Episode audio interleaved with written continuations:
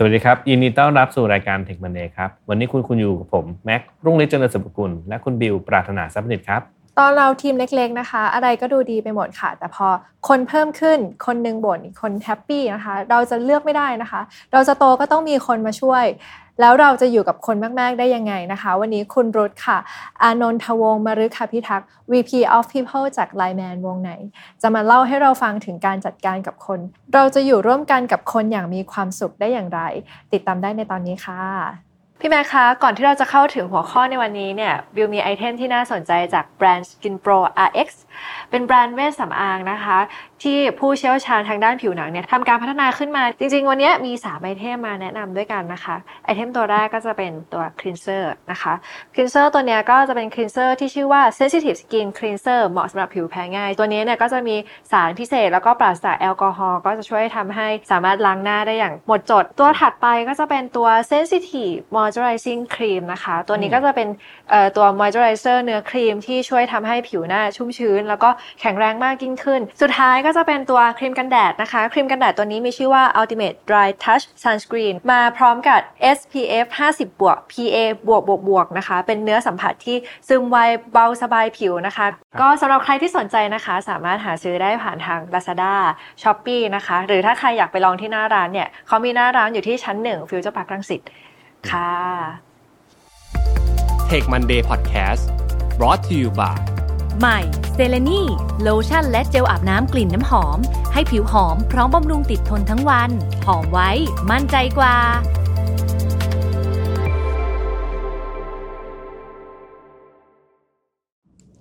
สวัสดีค่ะคุณรูทสวัสดียินครับ ต้อนรับสู่รายการ Tech Monday ค่ะ สวัสดีครับผม เดี๋ยวรบกวนคุณรูทแนะนำตัวให้ท่านผู้ฟังได้รู้จักหน่อยค่ะได้ครับผมชื่อรุตนะครับอานนทวงศ์มฤคพิทักษ์นะครับผม ปัจจุบันเป็น VP of People ที่รายนามวงในครับผม ครับอารุธครับก่อนจะเข้าเนื้อหาวันนี้ผมว่าจริง ๆ อาจจะต้องถามคำถามเนี้ยให้ท่านผู้ฟังก่อน ก่อนที่เราจะไปร่วมทำงานกับคนอื่นเนี่ยจริงๆ เราควรจะรู้รู้เรื่องอะไรบ้าง รู้เรื่องอะไรบ้างอ่ามีสองสามเรื่องนะพี่เนาะอืมอ่าก็คือต้องรู้เรื่องที่เราทำนะเรื่องเรื่องเนื้องานที่ตัวเองต้องทำใช่ไหมสองก็คือรู้จักอ่าว่าอ่าองค์กรของเราหรือว่า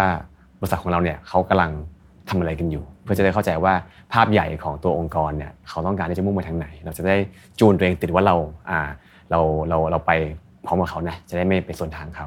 แล้วก็สามก็คือการรู้จักตัวเองว่าเราชอบอะไรไม่ชอบอะไร แล้วก็จุดแข็งจุดอ่อนเราเป็นยังไงบ้างนะครับผมคิดว่าเป็นสามเรื่องที่จำเป็นต้องรู้เมื่อกี้พูดถึงเรื่องการเข้าใจตัวเองเลยอืมอืมบิวอยากจะทราบว่าการเข้าใจตัวเองเนี่ยเราจะรู้เราจะเข้าใจตัวเองได้ยังไง แล้วเราจะเข้าใจผู้อื่นได้ยังไงคะโอเค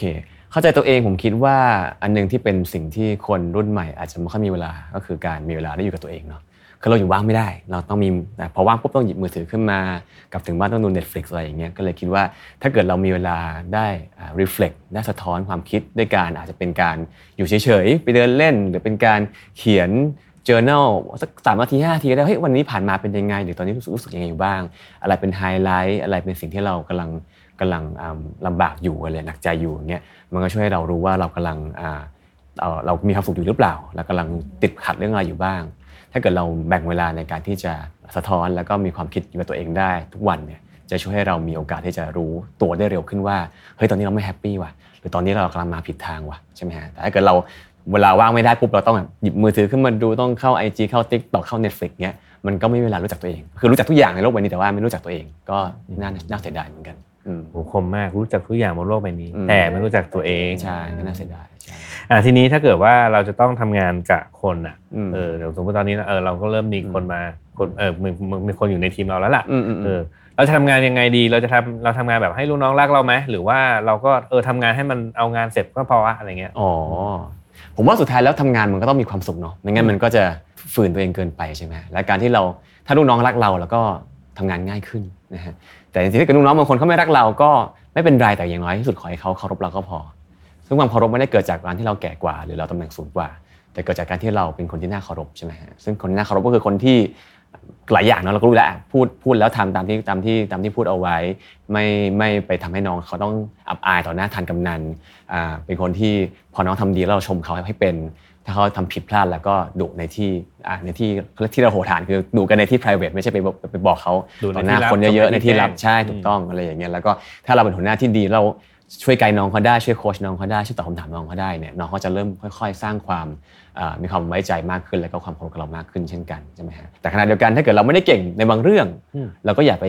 อวดเก่งหมายถึงว่าถ้าไม่เก่งหรือไม่รู้เราก็บอกได้ว่าเราไม่รู้ แล้วก็ขอความเห็นจากน้อง ซึ่งนี่เป็นการที่ช่วยให้น้องเขา เคารพเรามากขึ้นเช่นกันเฮ้ยเราก็เป็นคนที่ไม่ได้อีโก้จัดนะเพราะเราเป็นคนที่ไม่รู้ก็บอกไม่รู้ไม่ได้ไปแถหรือไปไปอวดอ้างอะไรทั้งนั้นทั้งหลายเลยฉะนั้น ก็เป็นตัวของตัวเองแล้วก็ treat คนอื่นเหมือนที่อยากให้คนอื่น treat กับกับเราอะแค่นั้นมันก็ก็ทำได้ก็ช่วยให้น้องๆเขาเคารพได้มากขึ้นเยอะละส่วนจะชอบไม่ชอบมันเป็นเรื่องของ chemistry เป็นเรื่องของไลฟ์สไตล์เป็นเรื่องของวิธีคิด ซึ่งก็อาจจะเป็นเรื่องรองลงมา แต่ถ้าได้ด้วยก็เป็นก็เป็นโบนัสว่าถ้าเกิดน้องเขาชอบเรา เวลาขอให้เขาช่วยอะไรเขาก็อะไม่ต้องไม่ต้องอธิบายความเยอะอะไรอย่างเงี้ยพี่ จริง ๆ อันนี้สำคัญนะเพราะว่าพอโตขึ้นมาเรื่อยๆมันมีหลายเรื่องเยอะๆขึ้นมาเรื่อยๆเนี่ยเราไม่มีทางเก่งทุกเรื่องได้หรอกอืมแต่ใช่เราก็ต้องคุมคนที่มันขนาดใหญ่อย่างเงี้ยใช่เออใช่เราไม่มีทางเก่งกว่ากลุ่มคนเนี้ยเป็นเป็นเป็นไปไม่ได้เลยถูกต้องถูกต้องถ้าเราไม่รู้อะไรก็บอกว่าก็บอกไม่รู้แล้วบอกเฮ้ยแล้วเราเปิดใจว่าเราพร้อมจะเรียนรู้จากน้องๆนะแค่นี้น้องเขาได้ใจน้องมากละเพราะว่าเราเออเขาก็จะเออเราเป็นคนที่น่ารักเว้ยอะไรอย่างเงี้ยอยากจะถามคุณรุทในฐานะอืมที่คุณรุทเนี่ยอืมเอ่อเอ่อทำงานอยู่ในบริษัทเทคดูแลอืมพนักงานอืมด้านเทคเนี่ยหลายร้อยคน มากอืมอืมเอ่อมันมักจะมีคอน FLICT ที่เกิดขึ้นภายในองค์กรเนี่ยอันนี้ครับเราจัดการกับคอน FLICT พวกเนี้ยยังไงคะก็จริงๆ conflict เนี่ยทางทางทีม people หรือทีม HR ไม่ได้ลงไปดูเอง ส่วนใหญ่นะถ้ามันจะลงไปดูคือตอนนั้นก็คือแบบอาการอาการเข้าขั้นวิกฤตแล้วแต่ว่าส่วนใหญ่จะเป็นหัวหน้าทีมที่เป็นคนดูแลใช่ไหมฮะซึ่งก็มีหลักการในการที่จะ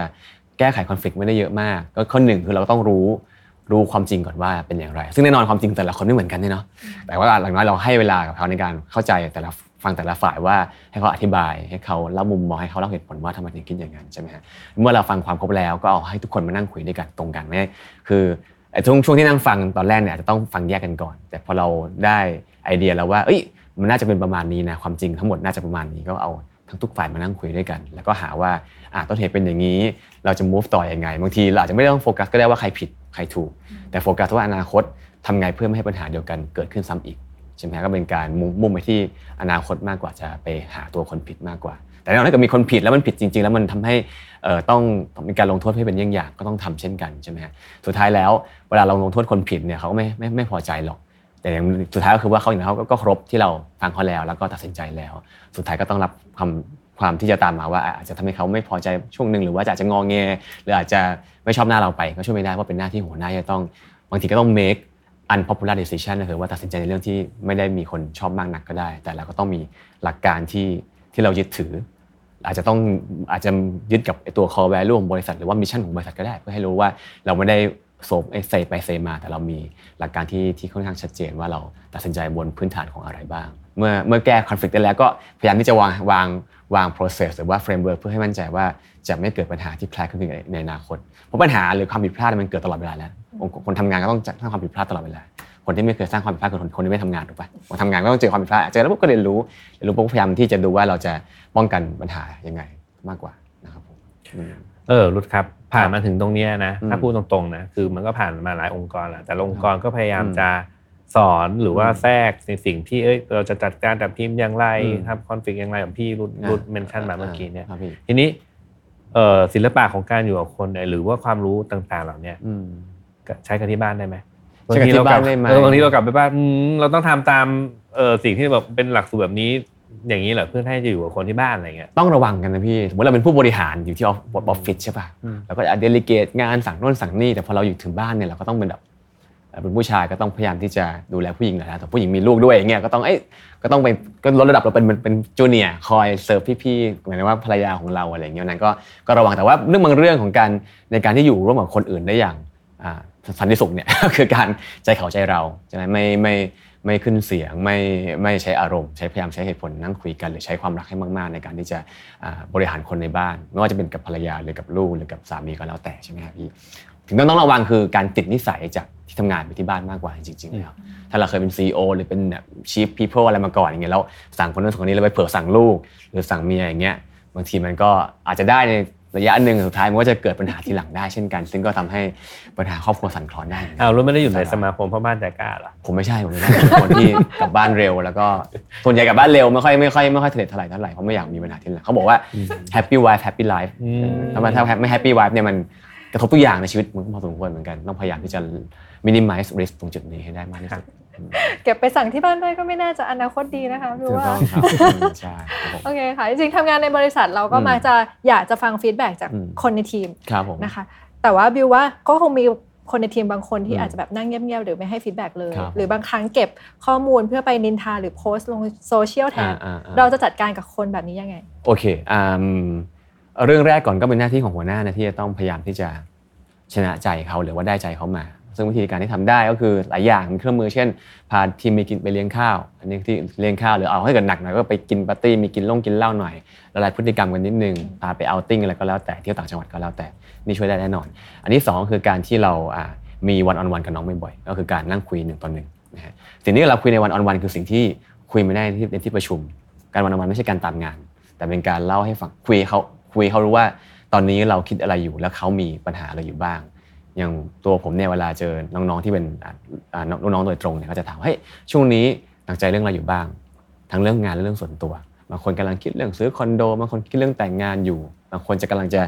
อยากจะสร้างบ้านให้พ่อแม่อะไรอย่างเงี้ยพอเรารู้ว่าเขามีความฝันอะไร รู้ว่าเขามีจุดมุ่งหมายอะไรในปีนี้หรือใน 5 ปีต่อจากนี้เนี่ยเราจะรู้แล้วว่าอะไรคือเป็นตัวที่ motivate เขา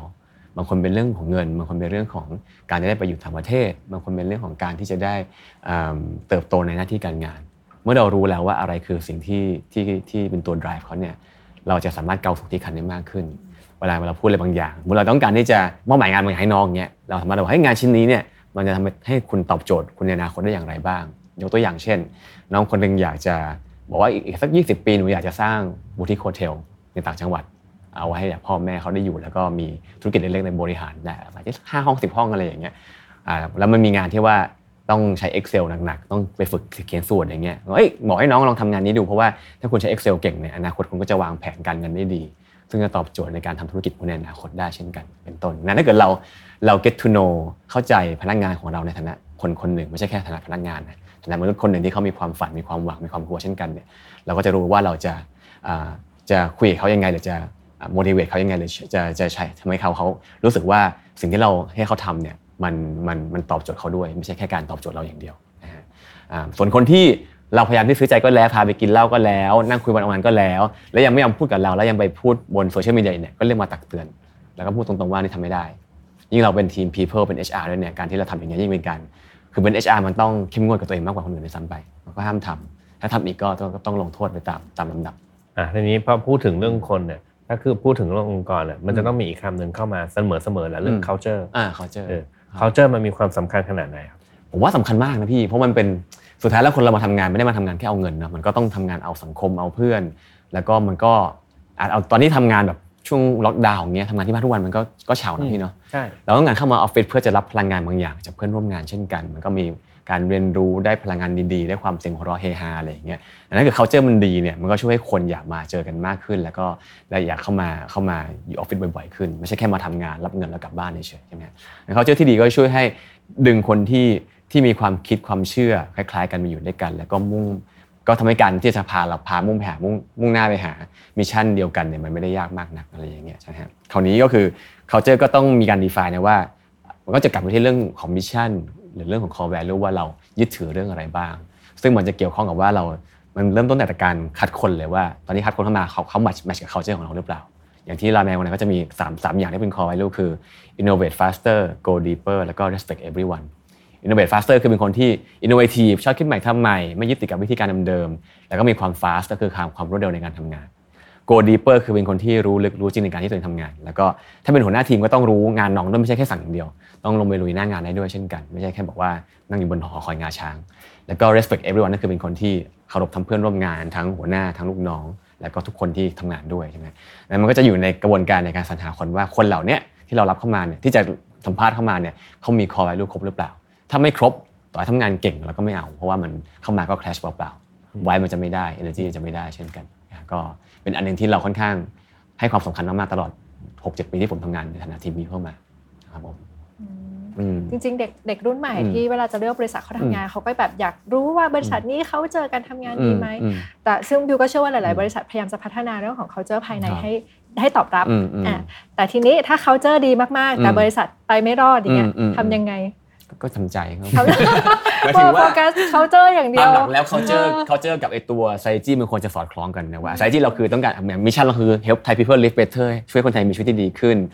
อ่าอ่า vision ของเราคือการเป็น e-commerce platform for service ที่ที่ที่มันเจ๋งๆในเมืองไทยอะไรอย่างเงี้ยใช่ไหมฮะนั้นไอ้ core value ที่เราเลือกมาแล้วเนี่ยมันคือรู้แล้วว่ามันจะช่วยตอบโจทย์ในการพาเราไปสู่ mission หรือ vision นั้นได้นะครับผมดังนั้นมันก็ต้องเก่งทั้งสองส่วนก็ไอ้คนทำ strategy ทำ sales marketing ก็ต้องเก่งด้วย แล้วก็คนที่ทำดูดูด้าน culture อย่าง people หรือ CEO ต้อง make sure ว่า culture เหล่านี้มันสอดมันสอดรับกับ strategy แต่เกิดคุณ execute ได้แย่เนี่ยแล้วมันเจ๊งเนี่ย culture ดีแค่ไหนก็ไม่ได้ช่วยอะไรนะฮะแต่ผมคิดว่า culture ที่ดีมันมันน่าจะเป็นตัว support หรือเป็นตัว boost ให้ให้ตัว result ดีอยู่แล้ว ถ้าเกิด result มันถ้าคนทำงานมันไม่ได้มีอ่าถ้าเกิดเอางี้ ถ้าหัวมันไม่ฉลาดแล้วมันทำให้ strategy ผิดอย่างเงี้ยปล่อย culture ดีแค่ไหนมันก็มันก็ถึงท้ายมันก็หรืออีกอย่างนึงคือเรื่องของโชคเลยนะจังหวะชีวิตว่าเฮ้ยตอนนี้พอดีจะทำธุรกิจเกี่ยวอสังหาแล้วมันมี ขุดมาพอดีอย่างเงี้ยมันก็ทำไปต่อไม่ได้ มันก็เรื่องของจังหวะด้วย แล้วก็เรื่องของการ execute แล้วก็เรื่องของความแหลมคมของผู้บริหารด้วยเช่นกันนะฮะนะฮะพูดถึงเรื่อง culture นะเอ่อจริง ๆ เราเพิ่งผ่าน ตอนนี้เราเรียกว่ากลับมาสู่อ่าสภาวะ New normal เกือบปกติแล้วปกติเออแล้วนะเออเราผ่านช่วงโควิดมาเราก็จะมีเอ่อรูปแบบ benefit อะไรบางอย่างที่ให้พนักงานไปเช่นอะคุณก็ work from home ไปสิอะไรอย่างนี้อ่าใช่เกิดตอนนี้สมมุติว่าอะเป็นเคสหนึ่งแล้วกันถ้าสมมติว่าพนักงานอืมเสพติดกับการ work from home จน บอกให้กลับมามันก็ไม่กลับมาแล้วอะอ๋อมทำไงทำไงเหรอออืมทำไงดี มันไม่รู้จะใช้ culture แก้ยังไง ก็ culture มาอยู่ที่ออฟฟิศอะอ่าผมผมก็ยากตรงที่ว่าก็ที่ที่ที่นี่ที่เราทำอยู่เนี่ยเราก็เราก็บอกอะคุณอยากอยู่ก็อยู่บ้านไป ถ้าเกิดอยากเข้ามาก็ให้ทีมจัดการว่าให้ทีมเป็นการตกลงกันระหว่างคนในทีมว่าจะเข้ามาออฟฟิศบ่อยแค่ไหนอย่างทีมผมผมเข้าบ่อยเนี่ยเพราะเขาชอบมาเจอกันแล้วเขาชอบมาต้องมาเตรียมตัวในการทำบูตแคมป์ใช่ป่ะแต่อย่างเดฟอย่างเงี้ยเขาก็บางทีก็เดือนหนึงไม่เข้ามาเลยก็มีอะไรอย่างเงี้ยซึ่งเราก็ถ้างานมันเสร็จ ก็แล้วแต่คุณแล้วกัน ถ้าคุณอยู่แล้วคุณแฮปปี้ได้ก็ไม่ได้ว่าอะไร เพราะว่าเราก็ไม่รู้ว่าอะไรที่มันดีที่สุดในแต่ละแต่แต่ละองค์กรด้วยเราก็แค่รู้ว่าอะแต่ละทีมคงมีวิธีรันของเขาแล้วก็ต้องเชื่อใจว่าตามใดที่หัวหน้าทีมหรือว่าเฮดของเขายัง drive result ให้เกิดได้ และพนักงาน turnover ไม่ได้สูงมาก แล้วก็ผลการทำ engagement survey ก็ไม่ได้แย่อะไร ก็ก็เป็นตามนั้นไปก่อนเพราะเราก็ไม่อยากไม่อยากจะไปไปเสแสร้งว่าเรารู้ว่าคำตอบที่ถูกต้องคืออะไรเหมือนกันใช่ไหมฮะเราก็เลยต้องอะ แต่ถ้าเกิดโอเคหัวหน้าทีมไม่ happy แล้วว่าไม่เคยเจอน้าน้องเลยหรือไม่เคยมาร่วมกิจกรรมมันก็ต้องอาจต้องขอความร่วมมือมาจอยกันแหละถ้าเกิดไม่มาปุ๊บก็ต้องมานั่งคุยกันจริงๆว่าสุดท้ายแล้วเขายังเหมาะกับเราอยู่หรือเปล่าอืมเออคุณไปที่อื่นดีกว่าไหมถ้าเกิดแบบอยู่อย่างนี้แล้วมันแบบไม่ใช่สิ่งที่เราต้องการในในในตัวพนักงานณตอนนี้อะไรอย่างเงี้ยอะอีกอันหนึ่งอืม culture ปกติเวลา build อะมันก็จะมีคนช่วยกัน build แหละอ่าและส่วนใหญ่ไอ้คนช่วยกัน build เนี่ยก็เป็นบรรดา leader ทั้งนั้นแหละในองค์กรอ่า culture กับ leader ติดกันแค่ไหน ถ้าสมมุติว่าสักวันหนึ่งมันมีการเปลี่ยนผ่าน leadership อะอ่าอ่าอืมแล้วมัน culture มันจะยังอยู่ไหม ผมว่าผมว่าเบื้องต้นเนี่ย culture มันต้องเป็นสิ่งที่ C level ต้องเป็นคนต้องเชื่อมันจริงๆด้วยนะ และเชื่อมันแล้วก็เขาเรียก embody คือเป็นตัวตนของเขาด้วยอะมันถึงจะมันถึงจะค่อยๆ ส่งส่งส่งผ่านไปหา leader ที่รองลงมาไปเรื่อยๆใช่ไหมฮะงั้นตราบใดที่ leadership ข้างบนสุดเนี่ยเขายังมียังถือ core value เหล่านี้อยู่ อาจจะมีการเปลี่ยนผ่านบ้างมีเปลี่ยนเป็น CEO คนใหม่เอ้ย CEO คนใหม่ CFO คนใหม่ก็แล้วแต่เนี่ยแต่ภาพใหญ่มันยังมีคนที่มันยังเป็นคนที่นำอยู่แล้วก็ข้างล่างมันมีความแข็งแรงพอเนี่ยผมคิดว่าการที่มีการผลัดใบของหัวหน้าทีม หรือว่าของ manager หรือ head ก็แล้วแต่ไม่ได้มีผลเท่าไหร่ถ้าไม่ใช่แบบออกยกทีมนะแบบออกค่อยๆออกไปมันเป็นเรื่องปกติที่เหมือนเหมือนเรือลำหนึ่งที่มันแล่นไปในทะเลแล้วมันค่อยๆเปลี่ยนด้านนี้บ้างด้านนั้นบ้างสุดท้ายก็ยังเป็นเรือลำเดิมเพียงแต่ว่าสุดท้ายแล้วอาจจะไม่ไม่ไม่มีไม้อันเดิมอยู่เลยแต่ว่ามันก็ยังเป็นเรือลำเดิมอยู่อะไรอย่างเงี้ยผมคิดว่าความเป็นเรือ ของบริษัทก็ยังยังคงอยู่ถ้าตราบใดที่ไม่ได้มีการแบบเป็นยกแผงทันทันทีทันใดอะไรอย่างเงี้ยพี่เออจริง ๆ ในยุคนี้เรามักได้ยินอืมคำว่างานดีๆหายากอืมแต่ว่ากลับการในสายงานเทคอะเราหาคนดีๆยากใช่อ่าเราจะรับคนแบบไหนดีอืมระหว่างคนที่แบบเก่งมากๆ แต่อืม mindset ไม่ดีเลยอืมปรับเข้ากับทีมยากอืมหรือว่าคนที่ไม่เก่งเลยอืมอ่าแต่ว่าหวังว่าเออเดี๋ยวรับมาเดี๋ยวมันก็เก่งเองอะไรอย่างเลยนะคะอ่าฮะแบบไหนปรับง่ายกว่ากัน ยากยากคนละแบบดังนั้นผมก็ต้องเสนอว่าคุณควรจะสร้างองค์กรที่มันมีชื่อเสียงที่มันดีเวลาจะได้มีดึงดูดคนดีๆมามาจอยคุณตั้งแต่แรกเนาะเพราะไม่งั้นก็จะเหลือแต่ของที่ไม่มีคนเอานึกออกไหมอืมก็จะยากนิดนึงมันก็จะว่าอะมีกับคนที่ดีนิดคนที่เก่งแต่นิสัยไม่ดีกับคนที่นิสัยดีแต่ไม่เก่ง ซึ่งก็ไม่ใช่ช้อยที่อยากได้ทั้งคู่เนาะแต่ถ้าต้องเลือกจริงๆอ่าก็ต้องดูสถานการณ์ในองค์กรมา ถ้าตอนนี้แบบไม่มีเวลาในการมารอแล้วว่าไม่มีเวลาในการปั้นคนแล้วเนี่ย ควรต้องรับคนที่ดีแต่ว่าไอ้คนที่เก่งแต่ว่านิสัยอาจจะยังมีความแปลกๆอยู่บ้างมาทำงานก่อนให้เกิดหรือเปล่า แต่ถ้าเกิดแต่ถ้าเกิดคุณมีเวลา แล้วคุณคิดว่าคุณรอได้ในบางอย่างคุณเอาเด็กเข้ามา แล้วถ้าคุณในในองค์กรคุณมีคนที่เป็นอาจารย์ที่ดีเป็นครูที่ดีเนี่ยเอาเข้ามาคุมก็ได้ ถ้าเราเชื่อในเรื่อง growth mindset เชื่อว่าคนเราเปลี่ยนแปลงได้อย่างเงี้ยเออแล้วก็เอาคนเข้ามาแล้วค่อยๆคุมขึ้นมา แต่ก็เหนื่อยทั้งคู่นะเออจริงๆถ้าจะแต่ที่เหนื่อยกว่าคือคนที่เก่งนิสัยไม่ดีอันนี้เหนื่อยกว่า เพราะว่าเขาจะมีความมั่นใจแล้วก็ไม่ค่อยฟังใคร แล้วก็อาจจะสร้างความ สภาพแวดล้อมที่เป็นพิษให้กับคนร่วมทีมจนคนอื่นทนไม่ได้ก็ได้เช่นกัน แต่ถ้าให้ผมเลือกจริงๆ ถ้าเกิดไม่มีช้อยจะเลือกคนที่ไม่ค่อยเก่ง แต่ว่าจิตใจดีมาก่อนเออนะครับผมอืมแล้วก็มาลุ้นเอาว่าแล้วก็มาลุ้นเอามันจะเก่งหรือเปว่าล่าลุ้นเอาใช่ใช่แต่เอาจริงๆเวลาจะบอกว่าคนไหนนิสัยดีไม่ดีมันตอบไม่ได้ในการสัมสัมภาษณ์หรอกใช่ไหมอืมใช่มันก็ต้องรอสามเดือนก่อนกว่าจะหางจะโผล่อะไรอย่างเงี้ยนั้นก็บางทีเราก็ต้องอะเอ้ยอันนี้อาจจะดูไม่ค่อยชอบหน้าแต่ว่าลองทำดูก่อนถ้าเกิดไม่โอเคไม่ work จริงๆมันก็ค่อยแยกย้ายก่อนจะพ้น probation ก็ได้เช่นกัน มันก็ต้องมีการอ่า ลองเสี่ยงบ้างอะไรอย่างเงี้ยอืมครับอะทีนี้ถ้าเกิดจะขอคำแนะนำในการดูแลคนครับของเราเนี่ยอืมรู้พอจะให้ guideline หน่อยได้ไหมครับว่าเอ๊ะต้องควรจะต้องทำยังไง สมมุติว่าเออจริง ๆ ผมเองก็ผ่านผ่านอืมการดูบริษัทมาหลายอืที่มอืมอืมอืมเอออยากเริ่มต้นฟอร์มดูแลคนดีจริง ๆรุดครับขอไกด์ไลน์หน่อยดูแลคนดีจริงๆเหรอตั้งแต่ต้นจากการเขารับคนเข้ามานะต้องเป็นคนที่ถูกชะตาด้วย แล้วก็เป็นคนที่เคมีเคมีตรงกันแต่ถ้าคนที่เก่งมากๆและเคมีไม่ตรงกันเนี่ย ผมผมเชื่อว่ามันมันมันฝืนทั้งสองฝ่าย แล้วมันทำให้การทำงานมันเหนื่อย แต่พอได้เขาเข้ามาแล้วปุ๊บแล้วเราดูแลเขาดีเนี่ยสุดท้ายแล้วมันก็ทำให้ทุกอย่างมันจะง่ายขึ้นเองขณะเดียวกันเราก็อย่าลืมที่จะต้องอไปคุยกับหัวหน้าของเรา คุยกับเพื่อนร่วมทีมเพื่อนที่เป็นเพียของเราในแผนกอื่นๆว่า set expectation ว่าเขาควรจะอะไรที่เป็นอ่า barrier ของเราบ้างเขาเรียกนะเป็นกรอบของเราว่าอะไรที่เขาทำได้หรือทำไม่ได้ เช่น ถ้าบอกว่า ถ้าหัวหน้าจะมาด่าลูกน้องเราโดยที่ไม่มาคุยกับเราก่อนอย่างเงี้ยอันนี้สิ่งที่ทำไม่ได้ คือเราต้องพยายามรักษาเขาเรียกอะไรปกป้องลูกน้องประมาณหนึ่งด้วยวิธีการ manage stakeholder ต่างๆ ที่จะมาที่จะมาอาจจะมาก้าวไกลหรือมาทำร้ายน้องเราโดยไม่ไม่ตั้งใจจะเป็นเรื่องของการทำงานแต่ว่ามันบางทีมันมีการล้ำเส้นเออให้เขาว่าล้ำเส้นอย่าให้ล้ำเส้นแล้วกันเราก็ต้องมีหน้าที่ในการที่จะดูแลว่าให้ทีมของเรารู้สึกว่าเขาอยู่ภายใต้ร่มเงาที่เขาร่มเย็นได้อะไรอย่างเงี้ยแล้วพอตรงนั้นปุ๊บมันก็จะไม่ที่เหลือมันจะไม่ยากพี่ มันแค่ พอคันนี้ถ้ามันยังมีคนที่ไม่ดีอยู่ที่คนที่ไม่ได้เรื่องอยู่เนี่ย ก็ต้องจัดการละ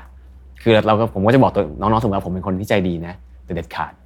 คือเราจะใจดีจนถึงที่สุดแล้วแต่ถ้าเกิดพอถึงจุดที่คุณไม่โอเคแล้ว คืออาจจะด้วยเรื่องของทำงานไม่ได้เรื่องหรือว่านิสัยไม่ดีจริงๆเนี่ยก็ต้องนั่งคุยกันแล้วก็ก็แยกย้าย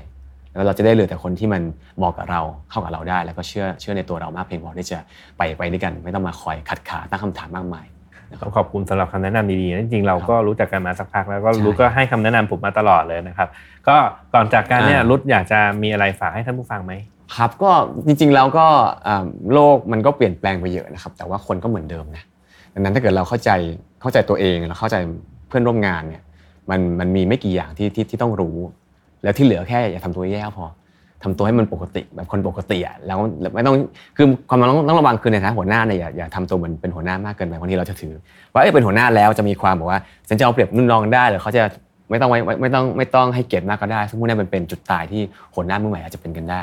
ไม่ว่าจะเป็นหัวหน้าหรือผู้บริหารก็แล้วแต่นะพี่ดังนั้นถ้าเกิดเราเราว่าเราควรเป็นคนเท่ากัน แล้วก็ทรีตเขาเหมือนที่อยากให้เขาทรีตเราเนี่ยที่เหลือมันไม่ได้มีอะไรซับซ้อนนะเราแค่แก้ปัญหาไปตามเนื้อเรื่องคน 90%เป็นคนที่โอเค 10%ที่ไม่โอเค เราต้องเด็ดขาดนะแล้วก็แล้วก็ที่เหลือก็คือเป็นการเรียนรู้ลองผิดลองถูกไป ไม่มีสอนในหนังสือมันเป็นแค่การต้อง นเองเจ็บเองมากกว่านะครับก็ขอให้อย่าอย่าหมดหวังอย่าอย่าอย่าพลาดตรงจุดที่ว่าถ้าเจอคนที่มีสิบเปอร์เซ็นต์เนี่ยแล้วเราเอาตรงนั้นมาทำให้เรามาแอพพลายวิธีการบางอย่าง ที่มันทำให้คนอีกเก้าสิบเปอร์เซ็นต์เดือดร้อนไปด้วยอ้เนี่ยพลาดอย่างหนักเลยทำให้เราจะสูญเสียคนดีไป ดังนั้นขอเชื่อมั่นว่าคนส่วนใหญ่ที่มันจบเรียนจบมาแล้ว แล้วก็มาอยู่กับเราได้แล้วเนี่ยมันเป็นคนที่ใช้ได้ แล้วก็ไอ้คนที่ไม่โอเค เราค่อยจัดการอย่างอย่างเด็ดขาดไป แล้วก็ช่วยให้ที่เหลือ มันมันน่าจะโอเคครับผมประมาณนี้ ก็สำหรับวันนี้นะคะอืมท่านผู้ฟังสาย tech ของเราครับอาจจะมี manager หรือว่าอืมใครก็ตามที่กำลังปวดหัวกับการบริหารจัดการคนก็หวังว่าคลิปนี้ แล้วก็ประสบการณ์ของคุณรูทจะครับช่วยเหลือทุกท่านได้ ยังไงขอบคุณคุณรูทมากยินดีที่มาให้รับความรู้กับพวกเราขอบคุณขอบค่ะขอบคุณครับขอบคุณครับและขอบคุณทุกท่านที่ติดตามค่ะจนกว่าจะพบกันใหม่สวัสดีค่ะครับสวัสดีครับ Take Monday Podcast brought to you by ใหม่เซเลนีโลชั่นและเจลอาบน้ำกลิ่นน้ำหอม ให้ผิวหอมพร้อมบำรุงติดทนทั้งวัน หอมไว้ มั่นใจกว่า